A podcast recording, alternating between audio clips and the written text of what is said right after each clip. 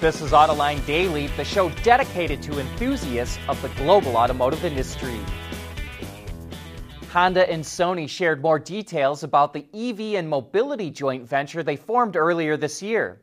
They will start taking pre orders for their first vehicle in the first half of 2025 and will deliver it to customers in the spring of 2026 in the US and in the second half of 2026 in Japan.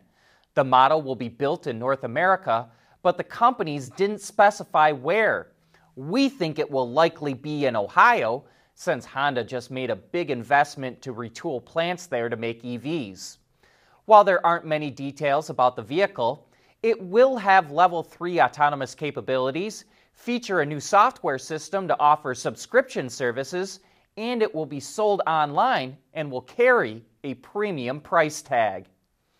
And speaking of partnerships, Volkswagen software company Cariad is forming a joint venture with Chinese technology company Horizon Robotics. VW will invest 2.4 billion euros in the JV, and Cariad will hold a 60% stake. The two companies will develop autonomous driving systems for the Chinese market. And part of the plan is to integrate multiple functions onto one chip, which the companies say will save cost and reduce energy consumption. Cariad is rumored to be way behind on developing a software system for its future vehicles, so this move may also have been made to speed up those efforts. EV maker Polestar took the wraps off its first electric SUV, the Polestar 3, whose design was inspired by its Precept concept from a few years back. The model is equipped with a 111 kilowatt hour lithium ion battery, which provides 610 kilometers or 380 miles of range based on the WLTP test cycle. It will be first offered with a dual motor setup, which produces 360 kilowatts or over 480 horsepower and 840 newton meters of torque. That can be boosted to 380 kilowatts or nearly 510 horsepower and 910 newton meters of torque if you opt for the performance package. It's the first Polestar model to feature centralized computing using NVIDIA's Drive computer, which enables advanced driver assistance features and driver monitoring. The vehicle comes standard with five radars, five external cameras, and 12 ultrasonic sensors. And the infotainment system is powered by Qualcomm's Snapdragon platform, which provides connectivity along with high def displays. The first models will be built in China starting in the middle of next year, with deliveries in the fourth quarter of 2023 to customers in North America, Europe, and China. Then in 2024, the EV will be manufactured at Volvo's plant in South Carolina for the North American market.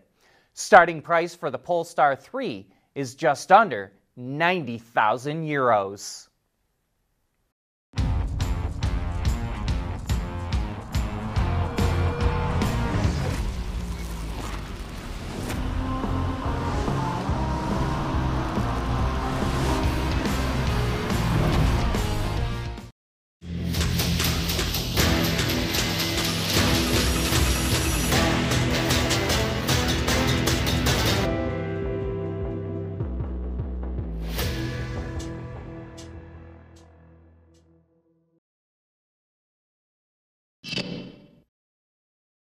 The Chevy Trax just got a major refresh. And as you can see, the design is all new and adopts a similar styling to Chevy's other crossovers.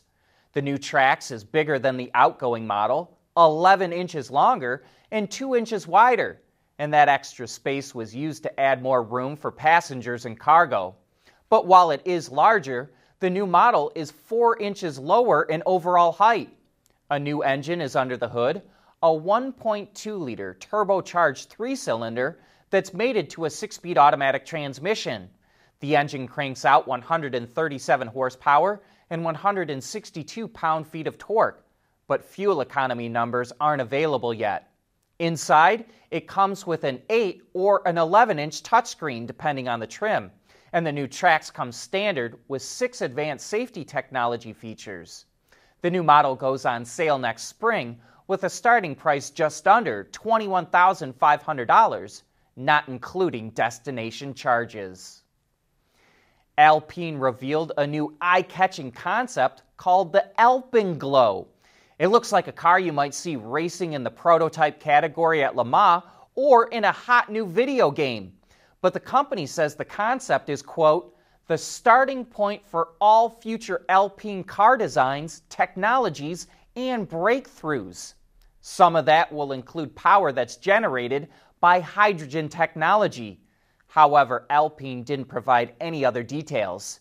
But we may learn more when the Alpenglow makes its debut at the Paris Motor Show next week. Speaking of auto shows, Mopar is gearing up for SEMA, which kicks off in early November, by teasing a few of the vehicles that it will have on display. It looks like it will have a couple of specialty Ram pickups, one with a possible camper or something in the bed, as well as a modified Wrangler 4xE called Surge. Mopar's not providing any details yet, so if you think you've got some insight, we'd love to hear it.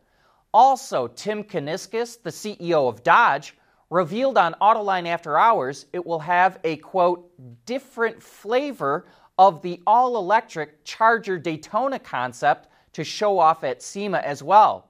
So, you might not want to miss that. At Schaeffler, we pioneer motion. Electrifying mobility. Manufacturing smarter.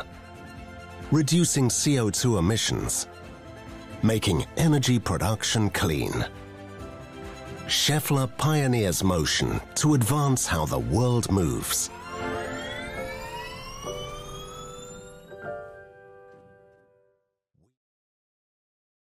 We want to know what drives your testing. OTA, connected car, diagnostics, remote testing. Intrepid Control Systems is here to help you work from anywhere. Intrepid Control Systems, driven by your data. Audi is developing technology that can help protect bicyclists. It recently demonstrated cellular vehicle to everything, or CV to X technology in California. The system alerts the driver with audio and visual warnings if it detects a cyclist is in its path, if there's a possible collision, or if a bicycle is approaching from behind while the car is pulling out of a curbside parking spot. Audi says the demonstration showed that the technology has the potential to reduce accidents between vehicles and cyclists. Earlier this year, Audi, along with other automakers and tech companies, filed a petition with the FCC to grant a waiver to allow CV to X technology on American roads. And we've got an update on a technology that we first showed off in June. Tesla is going to integrate HELP, or Hazard Enhanced Location Protocol, into its vehicles, first in North America, then around the world. The system flashes a vehicle's emergency lights at a far faster rate than what's currently used which does a better job of grabbing the attention of other road users.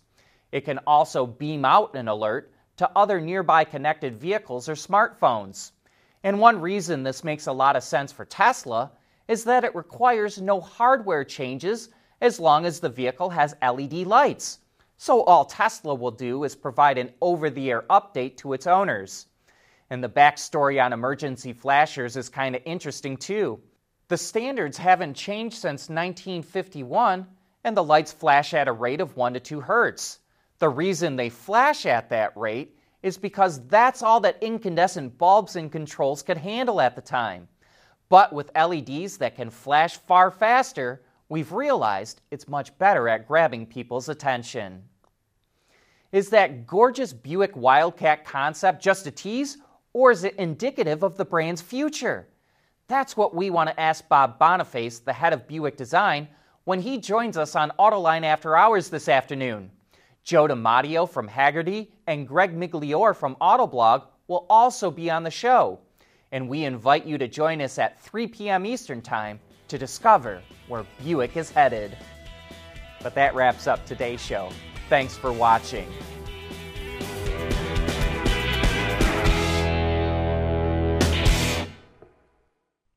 AutoLine Daily is brought to you by Bridgestone, solutions for your journey. Experience Dolby Atmos, anywhere, anytime. Intrepid Control Systems, over the air engineering, boost your game. And by Schaeffler, we pioneer motion.